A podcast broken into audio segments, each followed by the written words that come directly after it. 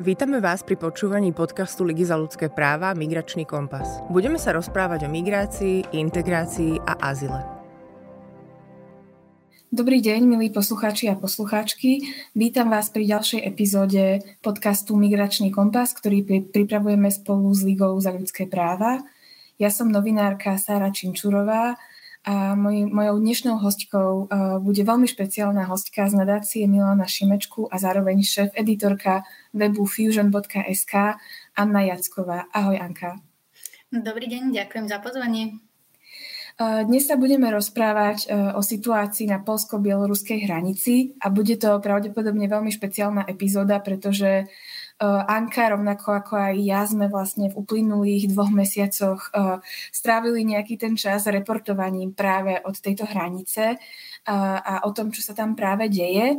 Anka, ty si sa vlastne len, len pred pár dňami v podstate vrátila z polskej strany hranice, kde si bola ako nezávislá novinárka, bola si aj v lesoch, spolupracovala si s lokálnymi dobrovoľníkmi a dobrovoľničkami. Tak aké sú tvoje ľudské a novinárske dojmy čo si, čo si tam v tých lesoch na tej polskej strane zažila? Novinársky je to veľmi pestrá téma, musím teda povedať. Ľudský je to veľmi strašná téma. Môžeme sa k tomu ešte asi vrátiť a rozobrať to, čo to znamená. V podstate asi už aj poslucháči, poslucháčky vedia, že situácia na polsko-bieloruských hraniciach je mimoriadne, mimoriadne dramatická. Dá sa povedať, že ide o veľkú humanitárnu krízu keďže ľudia, ktorí sa snažia prekročiť teda hranicu Európy, sa ocitávajú tak troška zaseknutí v, vo veľmi, veľmi hlbokých lesoch.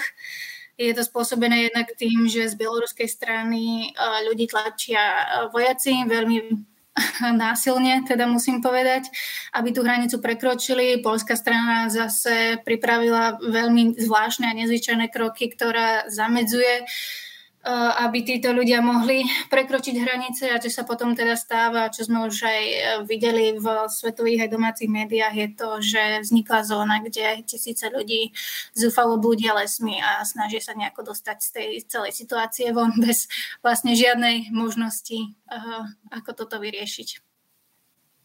No je to naozaj strašná situácia, možno by sme ešte mohli uh, doplniť, um, aby si to ľudia vedeli vlastne predstaviť, že ako to vyzerá, že vlastne z polskej strany bola vytvorená uh, po polsky tzv. strefa, kde vlastne platí stanné právo a je to v podstate núdzová zóna, do ktorej, do ktorej sa nedá uh, vôjsť uh, pre ľudí, ktorí teda tam nebývajú, ktorí nie sú obyvateľmi tých dedín pri tej hranici. Nikto iný tam nemá prístup. Ani novinári a novinárky a dokonca ani sanitky, ani zdravotníci. Takže uh, de facto v tej, v tej zóne, ktorá je medzi polskou hranicou, aj na bieloruskej strane, aj na polskej strane, sa vlastne dejú veci, ku ktorým vlastne nikto nemá prístup a ani my ako novinárky vlastne pravdepodobne ani Tianka, uh, ani ja vlastne nevieme ani s istotou povedať, koľko ľudí tam je a koľko ľudí tam bohužiaľ aj umiera. Um, ak, aké, aké boli tvoje skúsenosti, čo sa týkalo prístupu do tej zóny? Pretože vieme, že tam už uh, v nedávnej minulosti zatkli, zatkli novinárov a novinárky, reportérov, aktivistov. Akú si mala ty skúsenosť? Stretla si sa aj s nejakými problémami alebo hovorili ti dobrovoľníci, s ktorými si bola o nejakých problémoch, ktoré tam mali? Áno, tak tým, že do tej zóny sa nedá dostať, len pre ilustráciu, aby si to vedeli ľudia predstaviť, tá zóna je široká zhruba 3 km a tiahne sa pozdĺž 400 km hranice s Bieloruskom.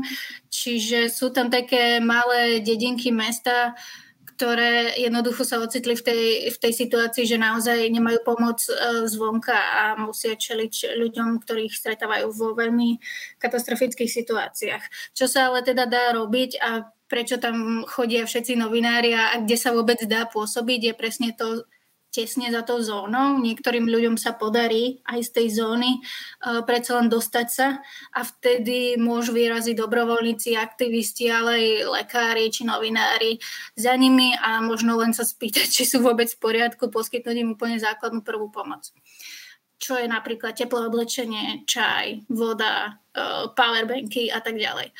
V podstate, čo sa týka toho môjho pôsobenia tam, e, je to veľmi zvláštna situácia, pretože všade, všade, kde sme sa pohli, vlastne boli také checkpointy, kde nás neustále kontrolovala policia, aj napriek tomu, že v tej zóne sme samozrejme neboli. Väčšinou to vyzeralo tak, že zastávajú vám auto, musíte ukázať doklad, preukázať sa, pýtajú sa vás, kam idete. My sme samozrejme v tej situácii samozrejme schovávali uh, kameru, teda fotoaparát, pretože úplne sme nechceli, aby, aby policajti vedeli, že sme tam ako novinárky. Ja som tam totiž bola s fotografkou Michailou Nadidajovou. Uh, a v podstate my sme tie konflikty tam nejako s, mm, s ozbrojenými zložkami nezažili. My sme mali troška v tomto šťastie, jediné boli také tie rutinné kontroly a prehľadávali nám kufre a tak ďalej. Uh, ale možno, že je to spôsobené aj tým, že, že nás vlastne ani vôbec nejako nepodozrievali, že by sme uh, E, že by sme robili niečo, čo, čo by sme nemali. Čiže v tomto, v tomto si musíme mi tak trošku aj poklepkať, že bola to celkom zhoda náhod, že ku nám sa správali celkom fajn. Viem o prípadoch, e, kde sa nesprávajú fajn a čo, čo čo mi aj hovorili miestni obyvateľia, s ktorými som sa rozprávala, ktorí žijú priamo v tej zóne, tak uh, väčšinou sú priateľskí, ak nepovažujú vás za človeka, ktorý pomáha ľuďom v lesoch ak vás podozrievajú, že pomáhate, tak vtedy vedia byť veľmi nepriateľskí. Čiže je to, je to takáto situácia. No je to naozaj hrozostrašné a možno um, niečo tak uh, ide v mysli je, že vlastne tie kontroly, ktoré som vlastne zažila ja počas mojich dvoch reportáží, um, vlastne asi svedčia aj o tom, že Mm, tí policajti alebo ozbrojené zložky často vlastne sa snažia zistiť, že či v tom aute nie sú nejakí uh, utečenci, ľudia na úteku, prípadne teda pašeráci, ktorí, alebo ľudia, ktorí pomáhajú tým utečencom nejakým spôsobom sa dostať ďalej do Polska alebo ďalej na západ.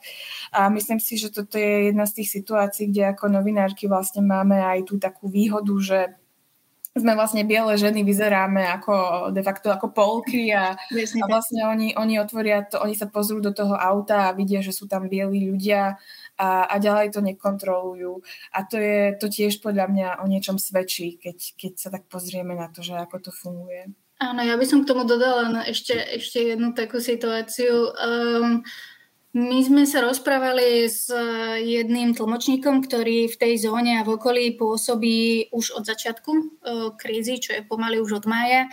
A ak pomáhate takto dlhodobo a stávate sa viditeľnými, tak sa stávate aj troška terčom. To sa vlastne stalo aj jemu, ty, podľa mňa Sára si ho možno aj stretla, my sme sa s ním akože len tak v noci rozprávali a hovoril svoje zážitky a na ďalší deň ráno sme sa dozvedeli, že ho napadli v jednom meste a boli to vojska VOT, teda teraz si úplne nespomeniem na, na, tú, na tú skratku, ale v podstate je to taká skupina ľudí, ktorá koná so súhlasom polície, lenže nemajú úplne uh, kvalifikovaný, uh, kvalifikovaný uh, výcvik čo znamená, že je to, je to veľmi zvláštne. Uh, nie len to, že tam pôsobia teda pohraničníci, policia z celého okolia, do toho ešte aj armáda a do toho ešte aj tieto skupiny VOT. Čiže uh, ľudia veľmi ani nechcú hovoriť o tom, a to sa môžeme aj asi porozprávať, ty tiež máš skúsenosť, že tí, čo pomáhajú aktívne, nechcú veľmi o tom ani hovoriť a je veľmi ťažké tam zohnať aj ako novinárka kontakty, pretože už tam panuje taká atmosféra strachu, že ako náhle sa rozprávate s novinármi, tak môže sa vám to vyplatiť v takom zmysle, že na vás začnú možno útočiť, ale teraz to nemyslím len akože fyzicky, lebo to už sú naozaj veľmi vyhradené situácie a nechcem povedať, že teraz sa to tam deje na dennej báze, ale aj proste vyhrážky typu SMS-ky, správy, hejty do, do súkromných uh, poštových schránok a tak ďalej. Toto sa bohužiaľ deje aktivistom, ktorí sú viditeľní. Áno, viem a dokonca viem presne, o, o ktorom prípade hovoríš. Je to, je to vlastne lokálny dobrovoľník, ktorý tam už dlhé mesiace pôsobí a vlastne pomáha ľuďom na úteku a ktorý aj, aj, aj mne teda veľmi pomohol novinársky počas mojich reportáží a, a, a sama som s ním vlastne niesla tašku jedla do lesa zúfalým ľuďom. A je to naozaj nesmierne smutné, že takýto vlastne oddaný človek, ktorý, ktorý vlastne de facto zanechal svoj život, uh, predošli a kariéru a vlastne uh, venuje sa v podstate plným úväzkom pomoci utečencov, vlastne skončil dobitý a napadnutý um, vo, vo veľmi závažnom incidente a určite tá atmosféra na hranici je strašne napätá a pripomína naozaj, nechcem povedať vojnovú zónu, ale, ale rozhodne cítite, že je to miesto, kde sa niečo, niečo deje a kde sa deje, možno by som to povedala aj takto, že niečo zlé. Um, ešte predtým, kým vlastne um, si rozoberieme dopodrobná tú situáciu, uh, ja som ťa ešte, Anka, chcela poprosiť, či by si vedela sa s nami podeliť o nejaké konkrétne príbehy ľudí na úteku z lesa, keďže vieme, že teraz je zima v tejto časti vlastne Polska, ktorá je najdivokejšou a najchladnejšou časťou Polska, padajú teraz teploty v noci na minus 15. Ako tam vlastne tí ľudia, ako to vlastne môže v tých lesoch niekto prežiť? Čo si tam videla, Anka? Ja som bola uh, spolu s dobrovoľníkmi na jednej intervencii. To, to teda intervenciu voláme to, keď si nabalíme do rúbsaka tep, teplé oblečenie, prípadne nejaké jedlo a snažíme sa teda nájsť ľudí, ktorí potrebujú tú pomoc. To je všetko, čo sa dá urobiť. Viac pomoc vlastne nemôžete, lebo by ste mohli byť obvinení z prevádzačstva. Uh, my sme boli spolu na jednej intervencii, kde sme stretli troch chlapcov. Boli to traja chalani z Iraku, Kurdi. A čo bolo celkom zaujímavé je to, že oni chceli požiadať o azyl. Uh, nevravím, že je to nejaká extrémna výnimka, pretože niektorí ľudia jednoducho nechcú stať v Polsku, možno aj po tom, čo, čo vlastne prežili a tie pushbacky a návraty a znova, znova to blúdenie v lesoch je strašne traumatické. My sme, tam sa stala veľmi zaujímavá situácia v tom, že my sme ani nemali príležitosť sa s nimi poriadne porozprávať, pretože ako náhle sme dorazili na miesto a stretli sme sa s nimi, tak sme ich len ubezpečili, že, že sa nás nemusia báť, pretože boli strašne vystrašení. A ako náhle sme sa snažili uh, nejako spolu sa dohovoriť, pretože nehovorili až tak dobre anglicky a my zase nerozumieme úplne uh, ich jazyku, tak snažili sme sa len naklepať akože základné veci a prvá otázka z toho bola, či sú zranení. Kým, kým sme toto vyriešili, tak zrazu po prilese už prichádzalo auto a jediné, čo sme mohli robiť, je proste iba ostať v pokoji a, a videli sme, že už odtiaľ vyskočil človek a potom vlastne ku nám na, nabehol jeden policajt aj policajtka s tým, že že v podstate my sme nemali ani čas sa s nimi, s nimi porozprávať. Situácia to bola celkom zaujímavá v tom, lebo uh, musím povedať, že napriek tomu, aké je to tam nebezpečné pre tých dobrovoľníkov a aký vedia byť niekedy tí policajti agresívni, čo monitoruje aj uh, nezávislá sieť Grupa Granice, ktorá tam pôsobí od začiatku, tak u nás to prebehlo celkom pokojne. Uh, možno aj preto, lebo sme ich jednoducho, snažili sme sa tú situáciu troška tak deeskalovať, že je to v poriadku, budeme spolupracovať, nič sa nedieje. A čo sme iba prišli je to, že sme im donesli, donesli nejakú polievku šatstvo a, a powerbanky a to bolo asi tak všetko, čo sme tam doniesli, pretože hneď ako prvá, prvá informácia teda zo strany policie bola taká, že viete o tom, že preda, je ilegálne a my, že jasne vieme, že je to ilegálne a vôbec sa to nerobíme.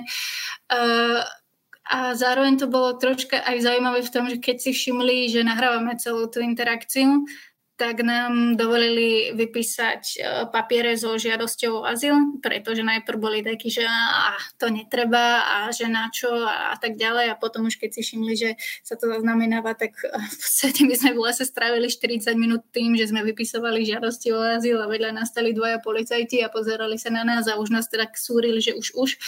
Takže e, bolo to niečo je to veľmi bizarný moment, teda, keď, ste, keď sa ocitnete a musíte vlastne uhrávať veci na všetky strany, aby, aby tam nedošlo k nejakému násiliu a zároveň trošku upokojiť aj tých, tých troch ktorí boli strašne vystrašení. No ale e, je to aj z ľudského hľadiska veľmi náročné, pretože bol tam moment, kedy jednoducho jeden chalan sa otočil na toho policajta a ukazoval mu hlavu, kde mal uh, veľkú ranu, teda pobytke od, od bieloruskej armády a prosili ich teda, že len nie do toho Bieloruska, len nie do toho Bieloruska, tak vtedy, vtedy tak ako ľudský, mám pocit, že tam všetci na jeden moment troška zamrzli, ale to, to je vlastne akože tragédia tej situácie, že vy im na to nemôžete povedať nič, nemôžete ich absolútne ubezpečovať, že sa tam nevrátia, lebo je veľmi veľká šanca, že sa tam vrátia napriek tomu, že požiadali o azyl a tým pádom, ak človek požiada o azyl, tak by mal mať právo na to konanie. Čo sa teda vieme, že, že sa to nedieje. Uh, takže toto bola naša skúsenosť u nich, vlastne odviezli a my sme pozbierali zvyšky, zvyšky jedla uh, a ešte, ešte nejaké staré oblečenie, čo sme popri ceste našli a odchádzali sme preč. Čiže toto je taká situácia, ktorú sme tam zažili. Ja som sa práve dnes pozerala na, na rôzne analýzy a, a updaty cez rôzne stránky a databázy, ktoré monitorujú aktuálne incidenty v rizikových zónach.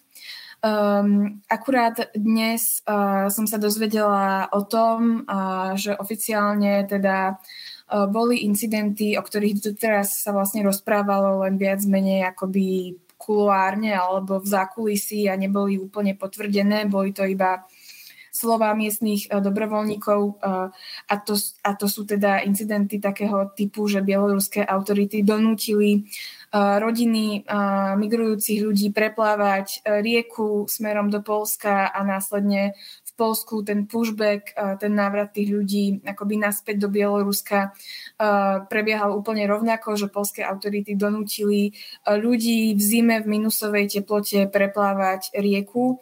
Zároveň vieme, že aktuálne teploty sa pohybujú okolo tých minus 15 v lese. Približne pred týždňom, začiatkom decembra, došlo k incidentu, kedy 5-ročné irácké dievčatko Eileen bolo násilím oddelené od svojich rodičov, ktorí boli zatlačení naspäť do Bieloruska a to dievčatko ostalo v lese a grupa Granica a ďalšie organizácie po ňom vyhlásili pátranie, pretože 4 alebo 5 ročné dieťa nemá šancu prežiť v takýchto teplotách. Um, samo v lese. Um, Anka, ako to tí ľudia z tvojho pohľadu zvládali tie, tie extrémne, tú extrémnu zimu? Mm, myslíš, myslíš teraz uh, ľudí, ktorí sa snažia prekročiť hranicu alebo dobrovoľníkov? Lebo myslím, že aj o tom by trebalo hovoriť aj o domácich obyvateľov, ktorí, ktorí v tom musia žiť. No začneme najskôr ľuďmi na úteku a potom sa pobavme aj o situácii dobrovoľníkov, ktorí teda tiež už musia byť poriadne unavení z tej celej situácie. Hej, hej, no ja ani neviem, čo vám k tomu povedať. E, predstavte si, že teraz idete do lesa. idete do lesa, kde sneží a nemusíte mať úplne dobrú výbavu a aj keby ste ju mali, čo znamená, že máte nejaké termooblečenie alebo máte nejaké topánky, tak ako náhle ste tam niekoľko hodín, tak ste premočení. Tí ľudia tam vedia blúdiť aj dní, prípadne týždne. Ak ich nájdu na polskej strane, vyvezú ich do Bieloruska, Bielorusi zase pošlu späť, takže tam rodiny absolvujú aj akož desiatky pushbackov. Ono je to vlastne v niečom strašne cynické, že, vy, že tí ľudia sa z toho nemajú ani ako vymotať. Uh, takže to je asi taká je tá situácia. No neviem, nechcela by som úplne teraz hovoriť, že za všetkých, ale teda aspoň to, čo sme my videli, už len, no, už len to, že my sme tam vlastne videli prvý sneh, a už len počas, počas toho, ako sme cestovali pozdĺž hraníc, tak sme videli aspoň tri autonehody, lebo tam proste bola poľadovica, všade mrzlo a všade bolo vlhko, čiže v takejto situácii v lese, ktorý vôbec nepoznáte, ktorý má tam strašne, strašne veľa kadiakých bažín a močiarov a nepoznáte ten terén a aj keby ste ho poznali, tak jednoducho tam sa vydržať nedá. Vlastne v jednej uh, z epizód, ktoré sme, ktoré sme nahrali, ktoré som nahrávala pre Migračný kompas, um, jednou z tých epizód bola epizóda s Karolom Vilčinským, lokálnym dobrovoľníkom, ktorý to prirovnal vlastne um, k tomu, že je to ako si predstaviť, že ľudia by mali vlastne prežiť v Tatrách, v divokej prírode. Um, je to niečo podobné a spolu s tým, že sú tam aj, je tam aj divoká zver, bizóny a tak ďalej. Um, a teraz, teraz sa vlastne vráťme k tej podobnej um, k, pardon, k tej pôvodnej otázke. Um, ako to zvládajú lokálni dobrovoľníci, ktorí často musia vyrážať na tieto intervencie v noci, ktorých kontroluje polícia, na ktorých niektorých zautočili, ktorí sú nevyspatí, ktorí nevidia, nevidia žiadne zlepšenie a ktorí v týchto minusových teplotách musia chodiť v noci, hľadať zúfalých, umierajúcich ľudí do lesa ako, ako sa s týmto tí dobrovoľníci po, po takejto dlhej dobe niekoľkých mesiacov, čo tá kríza trvá, vyrovnávajú? Ja si myslím, že si to opísala celkom dobre, ale tu by som len uh, podotkla to, že dobrovoľníci, ktorí prichádzajú vlastne z celého Polska, uh, sa tam striedajú po niekoľkých dňoch, pretože je to tak psychicky, ale aj fyzicky náročné, že jednoducho um, nedokážete v tom fungovať dlho. Ja som mala šťastie, že som vlastne videla to, ako ľudia tam, tam fungujú a ako pomáhajú, teda aj na dennej báze, aj v noci a, a je to jednoduché je to veľmi, v niečom máte pocit, že že už sa môže každú chvíľu niečo stať, to znamená, že každú chvíľu možno bude treba vyraziť do lesa a líhate si do postele s tým, že, že možno 5 minút budete behať po lesoch a snažiť sa byť úplne neviditeľný, aby vás náhodou nechytila policia a ešte sa snažiť niekoho teda nájsť a s tým, že nemusia byť úplne v dobrom zdravotnom stave, čiže môžete tam uvidieť hocičo. Uh, no a túleť sa po lesoch teda v tme nie je žiadna sranda. Akože je, ja si myslím, že to by bolo náročné pre každého turistu a, a nielen takto dobrovoľníci, čo, čo tam chodia. To je jedna vec.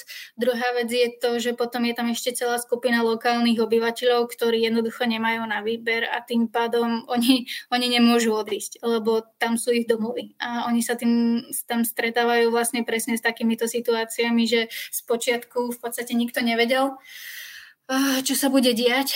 Stretávali ľudí aj blízko svojich domovov, na svojich záhradách, na svojich pozemkoch. Zrazu, ja neviem, ľudí z Blízkoho východu úplne v katastrofálnom stave a, a zrazu v tej situácii nikto nevedel, čo sa môže robiť. Čiže či vôbec môžu podať pomocnú ruku v zmysle, môžem im dať vodu, môžeme im dať najesť alebo dať teplé oblečenie. Tam vlastne bol úplný chaos a nikto nevedel, čo sa môže a čo sa nemôže. No, a, a teraz v takomto stave vlastne žijete mesiace. Čo vlastne skupina dobrovoľníkov, teda pod hlavičkou tej grupy granici, ale aj nezávislých aktivistov, aktivistiek robia, je to, že e, poskytujú psychologickú pomoc dokonca aj obyvateľom v tej zóne majú, majú k dispozícii zoznamy psychológov a psychologičiek, ktoré jednoducho sú ochotné poskytnúť aj psychologickú pomoc zadarmo, ale nielen ľuďom, ktorí pomáhajú a ktorí chodia priamo do toho terénu, lebo to je len jedna časť, ďalšia časť môže byť aj organizácia nejakého skladu, kde ľudia posielajú jedlo a oblečenie. Ďalšia vec, ja neviem, môže byť informačná, hej, čiže je to vlastne celá sieť pomoci, nie je to len o tom chodení do terénu. Eh, ale poskytujú túto pomoc uh, vlastne aj ľuďom, ktorí jednoducho v tom žijú a nemusia sa ani nejako aktivizovať, ale cítia sa zle, lebo to je situácia, ktorú hádam nikto nepredpokladal. Mne hovorila jedna učiteľka, aktivistka, že vlastne je to, pre, je to vlastne veľmi nefér, pretože vláda ich v tom nechala samých a tým, že oni tam nemajú uh, možnosť ani žiadnych uh, medikov, lekárov, ani humanitárnych pracovníkov, pracovníčky, takže sú na to odkazaní sami. A toto je veľmi stresujúce, pretože do toho ešte musíte žiť nejaký svoj život a vlastne tento región eh, bol pomerne populárny eh, v, z hľadiska turistického, turistického ruchu, pretože vlastne ten les je súčasťou um, svetového dedičstva UNESCO a tým pádom tam akože bol celkom rozrastený pekný turistický ruch, ktorý teraz kvôli tej zóne jednoducho mm, veľmi trpí a akože z ekonomického hľadiska tá situácia jednoducho neprospieva absolútne nikomu. To, to je asi naozaj uh, skutočne dobré zhrnutie. Uh, pretože tá situácia je naozaj ťažká nie iba pre ľudí na úteku. Máme nejakú predstavu, ja viem, že toto je taká zložitá otázka, ale nejaký približný odhad, koľko ľudí tam teraz je, koľko je tých intervencií. Ja uh, za, svoju, za svoje akoby informácie viem povedať to, že Minulý týždeň, teda začiatkom decembra, vyšla na Guardiane vlastne reakcia alebo článok v prvej osoby od Anny Albot, ktorá je veľmi významná polská aktivistka a novinárka a členka grupy Granice, ktorá ktorá je teda z Polska a, a v tejto situácii už mesiace pomáha, v ktorom odhaduje, že v, tom, v tých lesoch alebo v tom tzv. No, no man's land medzi Polskom a Bieloruskom by sa v tejto chvíli mohlo nachádzať asi tisíc ľudí, ale v, v určitých mesiacoch to bolo až 5 tisíc. Um, vieme povedať, že koľko ľudí alebo akí ľudia alebo aké množstvo intervencií v tej zóne prebieha teraz, aby sme, aby sme vedeli poslucháčom možno dať nejaký odhad, aspoň približný?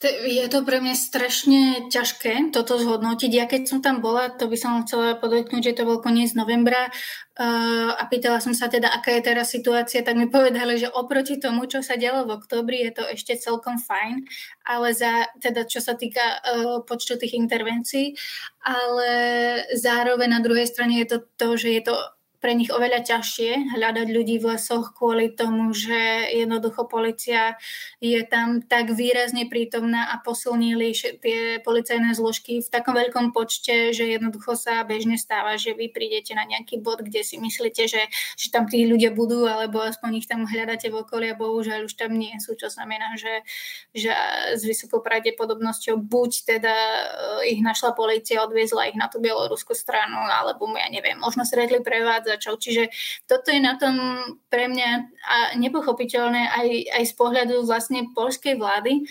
pretože nemôžete manažovať niečo, o čom nemáte kompletné informácie. V podstate tam nikto nevie, koľko ľudí naozaj sa v tých lesoch nachádza, koľko ľudí sa snažilo prekročiť hranicu. Polská straž graničná vydáva nejaké správy, koľko ľudí asi sa pre, pokúsilo prekročiť hranicu, lenže my nevieme, či to náhodou nie sú tí istí ľudia, ktorí to skúšajú opakovane. Čiže to, to, toto vlastne táto zvláštne informačné vákum, v ktorom sme sa ocitli, to, ja neviem, neprospieva to naozaj nikomu. Nedá sa s tým v podstate ani nedá sa to nejako uchopiť a vyriešiť, keďže, keďže poriadne nemáme predstavu, koľko ľudí sa snaží prísť.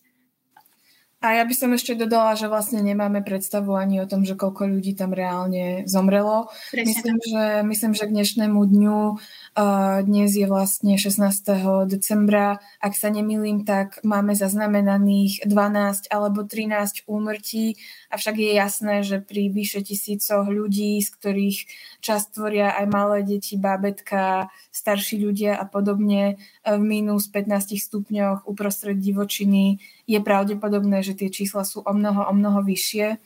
A e, z mojej strany, ja som teda e, jednu z tých reportáží, e, keď som tam bola, robila ešte koncom oktobra a vtedy tých intervencií bolo naozaj veľmi veľa. A okrem toho, že teda už vtedy bolo evidentné, že je tam taká zima, že v tom lese musia umierať ľudia, ešte som sa stala svetkom aj takej situácie, že sme spolu s, so skupinou dobrovoľníkov vlastne sprevádzali skupinu piatich e, žiadateľov e, o azyl zo Sýrie, ktorí boli naozaj veľmi vážne zranení v dôsledku podchladenia. Jeden z nich už vlastne nebol ani privedomý a tých ľudí, e, tých ľudí v tom čase Medicína granici, polská organizácia zobrala um, do nemocnice a oni z tej nemocnice boli zatlačení naspäť k hranici. To znamená, že naspäť tých ľudí, ktorí práve plní, akoby pokrytí omrzlinami, proste trpiaci, uh, ktorí boli vlastne samé zranenie, tých ľudí napriek tomu vyviezlo naspäť do lesa. A to si myslím, že je ďalší, ďalšou akoby takou témou, že vlastne, ktorá ešte prispieva k tomu, že jednak je to akoby absolútne z mojej strany neľudské a zároveň absolútne nemáme žiadny prehľad o dátach, pretože my vlastne de facto nevieme, e, ktorí z tých ľudí boli zatlačení naspäť a vlastne ani nevieme presne povedať, že či ich zatlačila naspäť aj polská strana, aj bieloruská, keďže tí ľudia sú tam vlastne takto prehadzovaní ako pingpongové loptičky. Stretla si sa aj ty s takýmito prípadmi? Uh, áno, ja by som ešte len dodala vlastne na, na Margo tých umrtí. Ono teraz už, uh, teraz už vlastne sa objavuje správy od, uh, od viacerých um, lokálnych obyvateľov, ktorí hovoria, že, že jednoducho teraz už ako je zima, tí ľudia tam bohužiaľ umierajú, ale nevieme presne koľko, tak už jednoducho reportujú o tom, že oni nachádzajú zvyšky tiel, ktoré už, ktoré už roztrhajú zvieratá v lesoch Čiže toto, už sme sa dostali teda do takéhoto stavu tragického, bohužiaľ. Ja keď som uh, tam bola, my sme z okolností, to bola uh, veľká zhoda okolností, my sme cestovali do jednej dediny Bohoniky. Spomínam to preto, lebo je to veľmi zaujímavá dedina z toho hľadiska, že tam už dlhé storočia žijú moslimovia, Tatári praktizujúci mos- uh, islam, čo možno, že veľa ľudí ani nevie. Pre mňa to bola tiež pomerne celkom, celkom novinka. Mm, my sme tam išli na pozrieť sa na miestny cintorín, kde predtým pochovávali uh, troch ľudí, ktorí zomreli na polskom území. A keď sme tam prišli, bola tam vykopaná jedna taká jama ale keď sme sa na to s fotografkou pozerali, tak nám to prišlo, že tá jama je nejako príliš malá. A potvrdilo sa nám to vlastne hneď, ako sme sa vrátili do tej dediny. Zrazu už tam bolo strašne veľa novinárov z celého sveta a postupne prišlo pohrebné auto, ktoré vyťahlo vlastne takú malú bielú rakvu a zrazu sme sa ocitli na pohrebe nenariadeného dieťatka v 27. týždni rodičia neboli na pohrebe prítomní, matka bola v tom čase o vážnom stave v nemocnici, čiže, čiže vlastne toto je situácia, ktorú tiež ako keby musí to domáce obyvateľstvo riešiť, čo bolo pre mňa mm, zaujímavé z toho pohľadu, že, že jednoducho si povedali, že áno, musíme pochovávať teda uh, našich, oni to volajú, že bratov, teda ľudia, ktorí, ktorí praktizujú islam. No a je, je to veľmi zvláštne. Už aj pre tých domácich boli tam také tri panie, ktorých som sa pýtala, že čo si o tom celom myslia. Uh, a jeden z nich mi povedal úplne jasne, no bude ich pribúdať. Je to jasné, bude ich pribúdať. A zároveň, čo bol cel, celý úplne paradox, uh, povedala to teda ako, že, že, že veľmi, veľmi smutne, Uh, bolo jej to ľúto a na druhej strane zároveň ale povedala, že ale my sa cítime bezpečne, lebo nás chránia vojaci pred nimi. Takže je to tak komplexná situácia, že ja vlastne úplne neviem, ako, ako, ako sa v tom dokážu aj miestni nejako zorientovať. Ale to, toto sa tam deje. No. A čo sa týka uh, týchto, týchto nejakých pushbackov a rozdelení, my sme sa čo sa týka tej intervencie s tromi chlapcami, ktoré som spomínala, my sme sa snažili potom dovolávať aj na, na rôzne miestne policajné stanice, či tam naozaj sú, či, či ich zaevidovali, keď požiadali o azyl, ale v podstate nemám o tom ďalšie informácie, takže ani neviem povedať.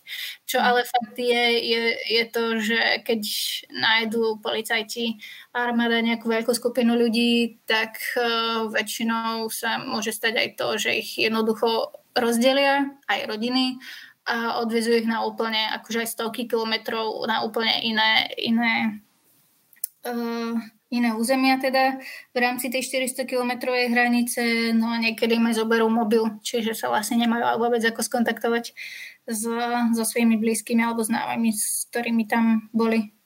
Čiže asi toľko, ale osobnú skúsenosť priamo, akože to podľa mňa ani nikto nevedel, lebo to už len ex post sa vlastne všetci dozvedajú, ak náhodou, e, náhodou e, títo ľudia e, migrujúci majú ešte pri sebe mobily, tak vlastne posielajú potom možno aj svoju nejakú lokáciu alebo informáciu to, že opäť som na bieloruskej strane.